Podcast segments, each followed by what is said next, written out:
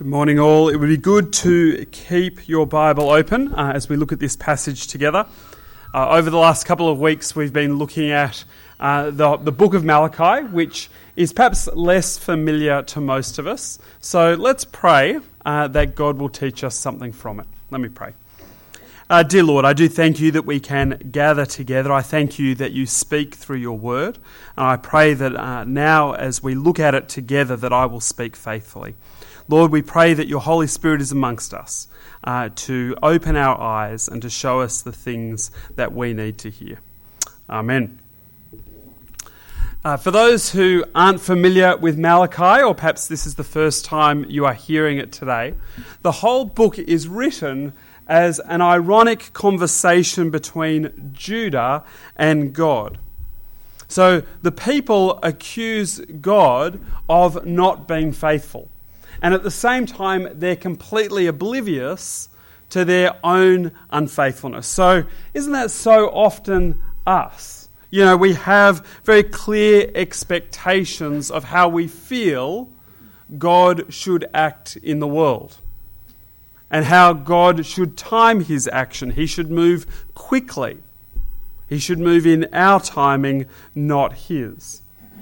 And so we look around and we see bad people and they seem to be prospering, and good people seem to be suffering. And so in our more frustrated moments, we ask, you know, well, where is God in all of this, and why isn't God doing something about it? But we don't really place the same expectation on ourselves. So we might express some outrage to our, our friends and family. We might go online and, and click on, on a few links uh, to express how unhappy we are about the world. But so often that, that's kind of the end of it.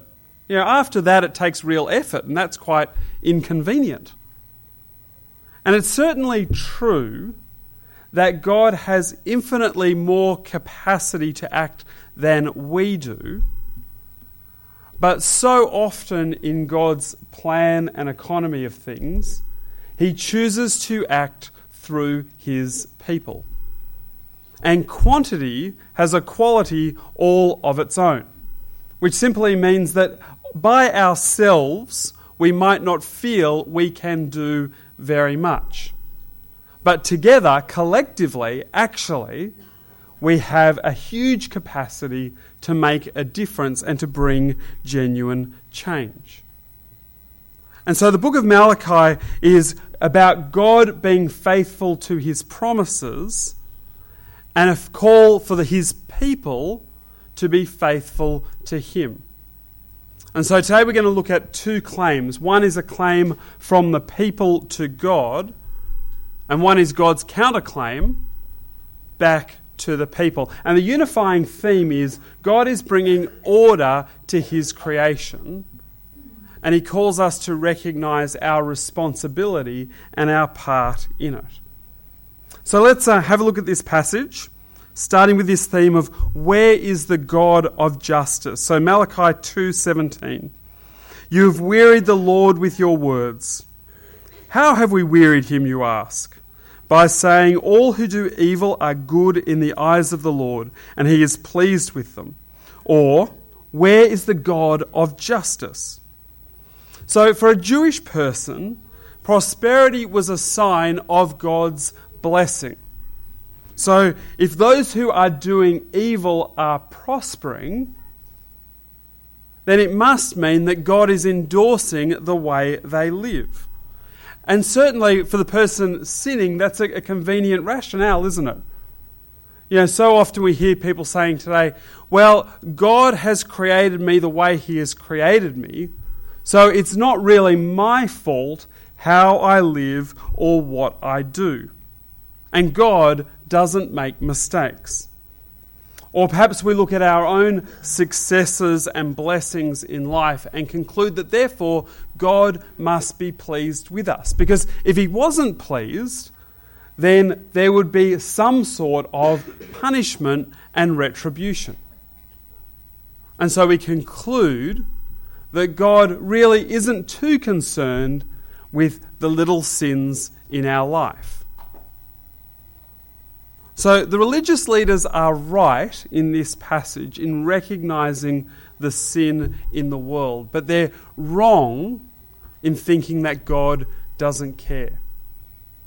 And they're negligent in not recognizing that actually they've got a responsibility in this, that the leaders of Israel were supposed to call out sin. They were supposed to bring justice to the poor and oppressed.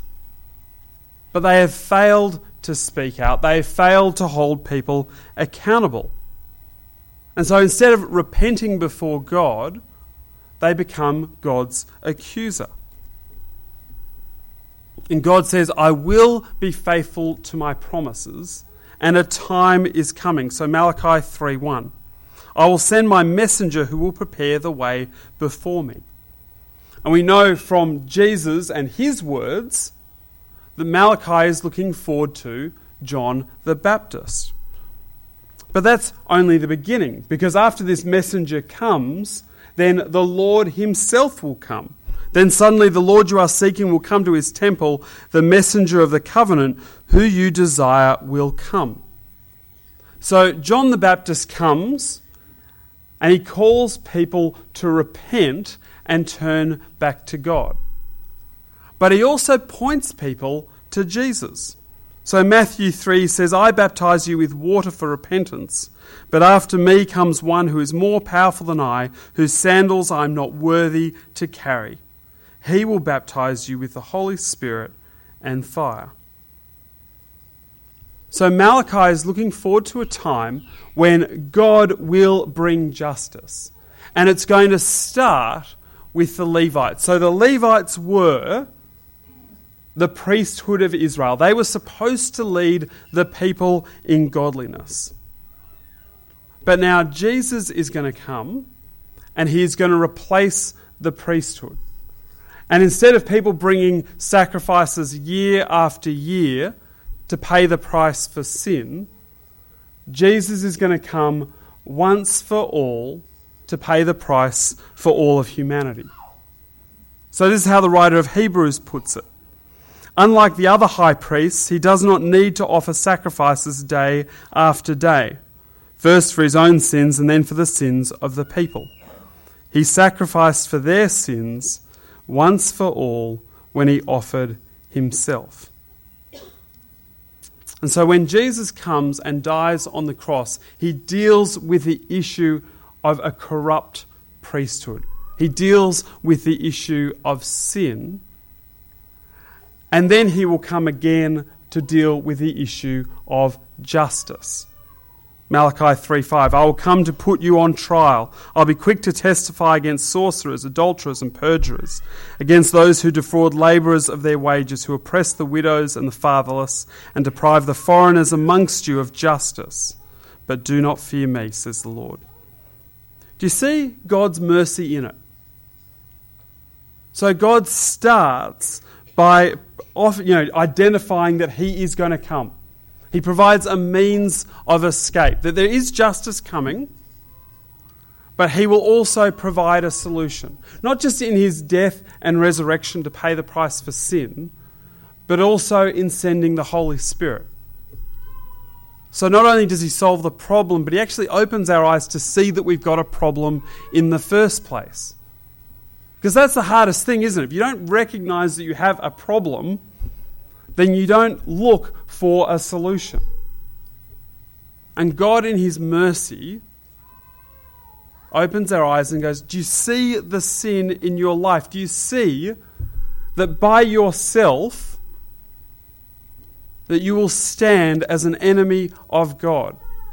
And yet we keep looking around the world and going, why are things so bad? But we still don't see our part in it. We still don't see that actually, you know, it's easy to point the finger out there, but we don't recognise our own sin. And that's part of God's mercy. He actually makes things so bad that we should open our eyes and recognise that not just that there's a problem out there, but there's a problem with us in here.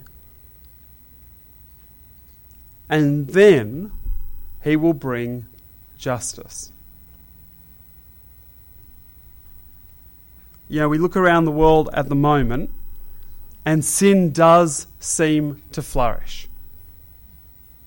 You know, bad things continue to happen. Humans do just incredibly despicable things to other humans.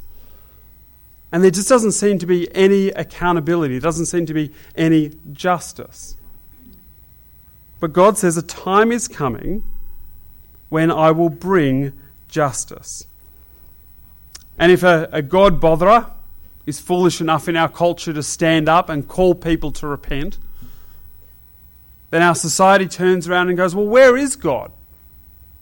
You know, we've been doing this forever and God doesn't seem to act. God doesn't care, or God isn't there. And our difficulty is we've we've mistaken God's patience for not caring. God does care, and judgment will come. And if judgment's going to come to others, then we have to recognise that judgment will come to us. But fortunately, in God's mercy, there's also a way out. That when we repent, when we turn back to Him, He forgives. So that's our first section. God, uh, Judah is accusing God of failing to act justly. And God says, a time is coming.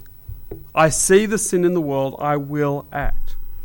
In the second half of our passage, we have God now turning the tables on Judah and accusing them of their own unfaithfulness. So Malachi three, seven to nine. Ever since the time of your ancestors, you have turned away from my decrees and have not kept them. Return to me, and I will return to you, says the Lord. But you ask, how are we to return? Will a mere mortal rob God? Yet you rob me. But you ask, how are we robbing you?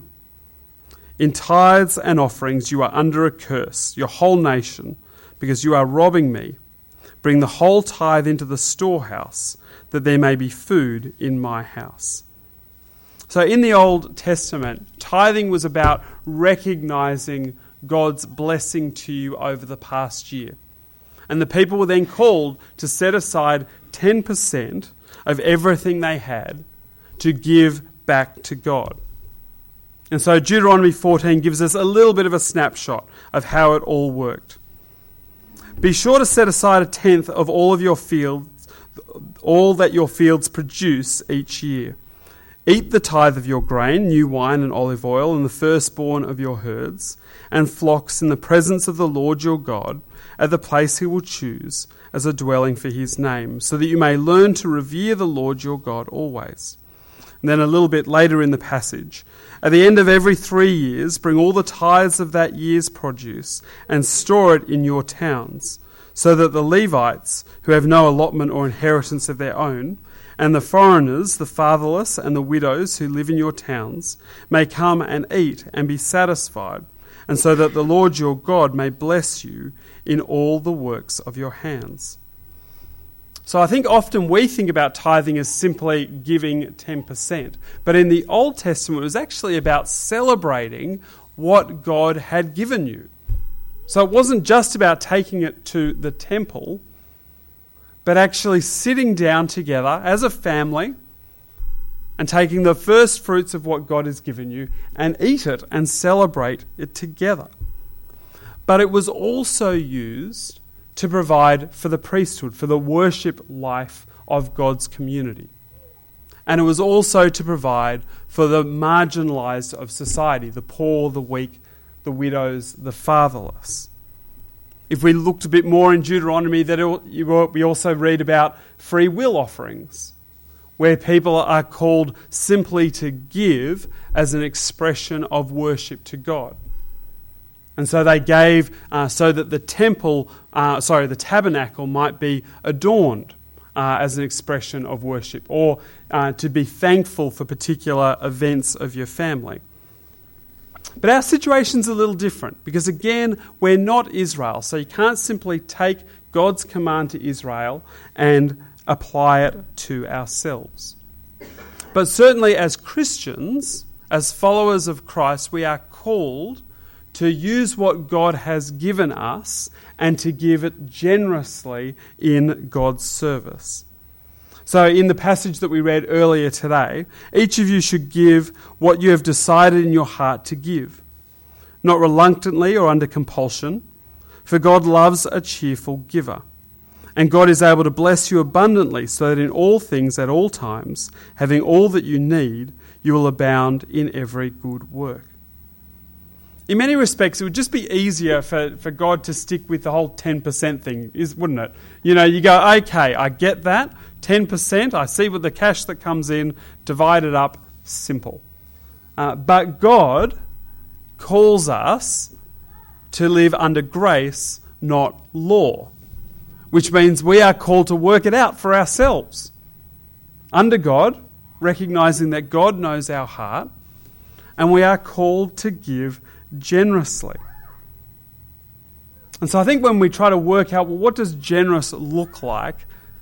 It's probably good to think about, well, where does our money go in the first place? I think there's probably four things for Christians. Firstly, there are a bunch of obligations, aren't there? So we have to pay taxes. We have an obligation to be good citizens. And some of that tax money does go to support things like social welfare and supporting those in need. Some of our money is going to support our needs. We do need food, clothing, and shelter. Some of it goes to support our wants. And sometimes we confuse our needs and our wants, don't we? We need food, but I want a steak and a fatty pork roast. Uh, I need shelter, but I feel that I would be happier if I shelter somewhere nice. But then there are other wants, like I want to go on a holiday, or I want to go overseas, or I want a new bike. Uh, but they they all fit into those discretionary wants, don't they? And then finally, as Christians, we say uh, we want to honour God with our money, so we want to give to God. And practically, we know as Christians, because God works through what we give, that the more generous we are as we give to God, that the more we can use that in His service. So the more we can encourage and build each other up as Christians. And the more we do that, then the more we have to reach out and share the good news in our community. God works through our generous giving. And most of us want to see that happen, don't we? As Christians, we want to see other people come to Christ. We want to see people love Jesus. But so often, that good intention gets lost when it comes to giving.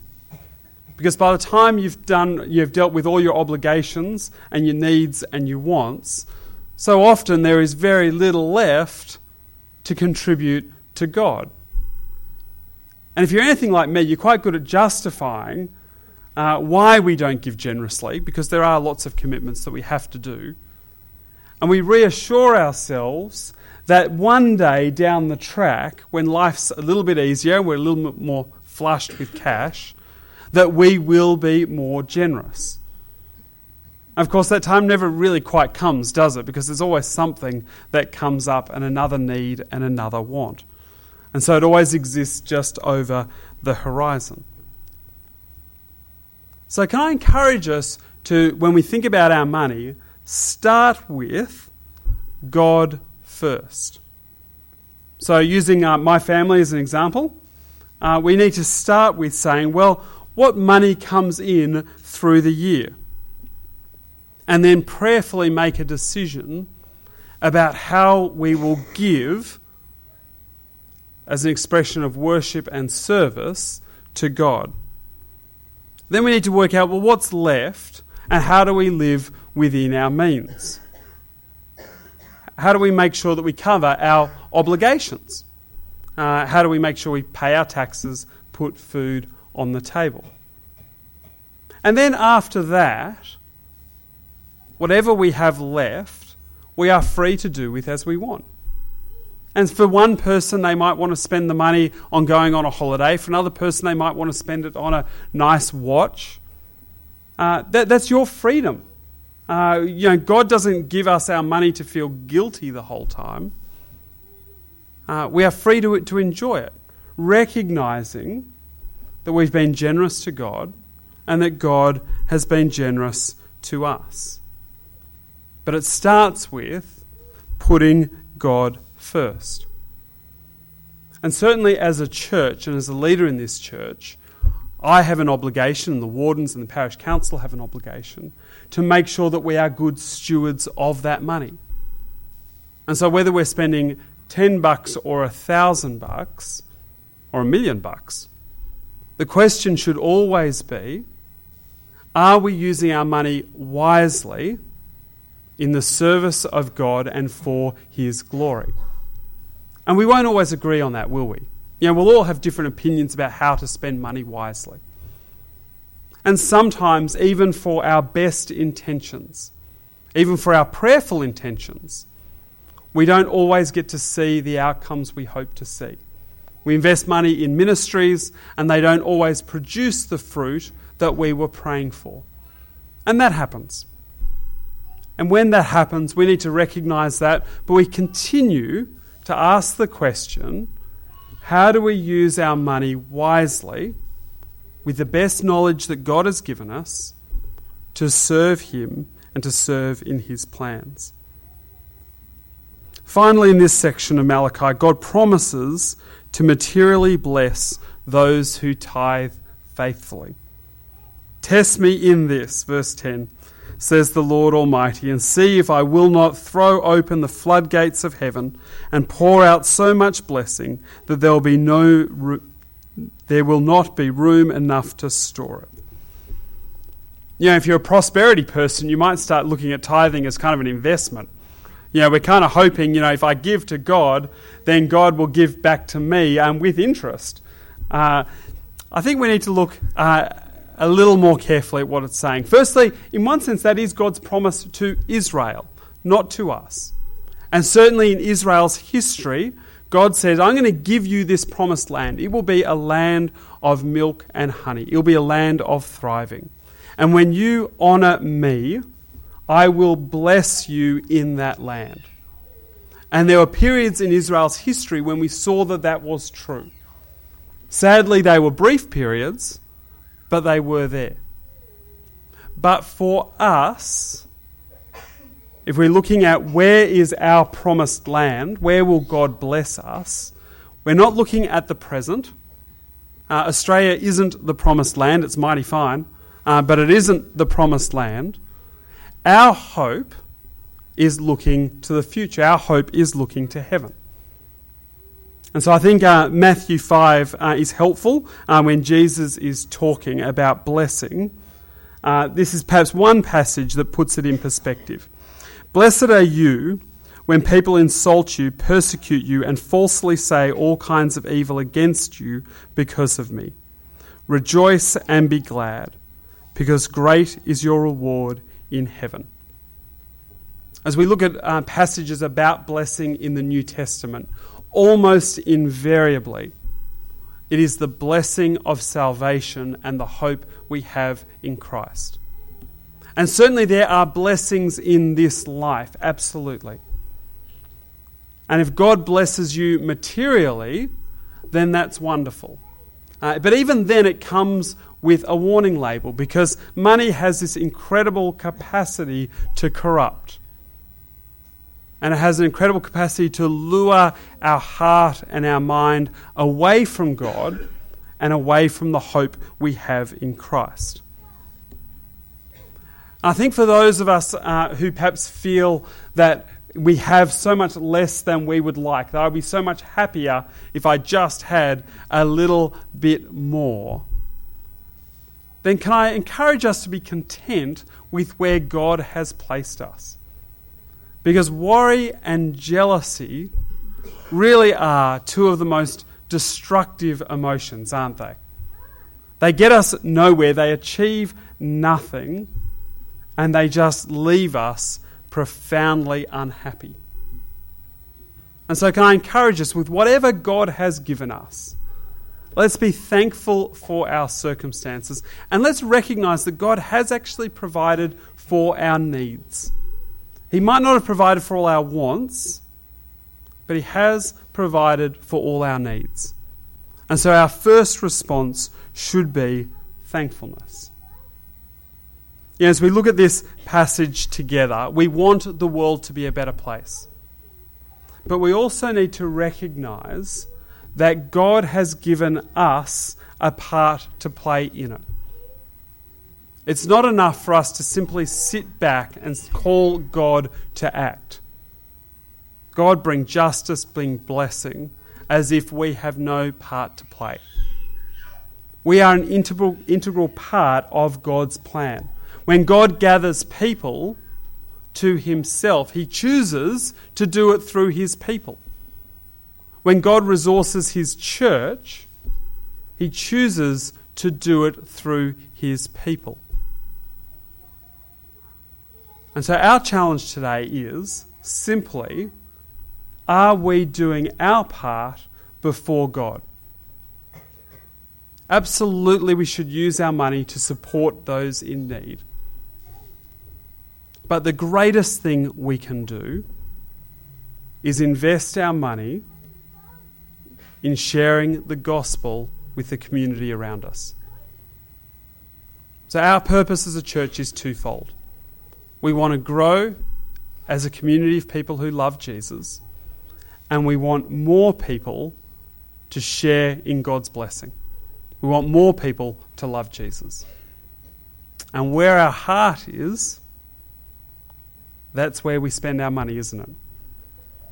So let's pray for our heart first. Let's pray that our heart, our first love, is that we love Jesus. And for that to overflow into the rest of life. Let me pray. Dear Lord, we do thank you that uh, even though you bring justice, you also provide mercy. Uh, that you sent your son Jesus to die for us on the cross so that we can be restored in our relationship with you. Lord, we pray as Christians uh, that we will serve you in everything that we do. Uh, and Lord, I pray, uh, particularly as we've talked about money today, uh, help us to recognise how, how we each individually can honour you with our money, that we might use it in your service and for your glory. Amen.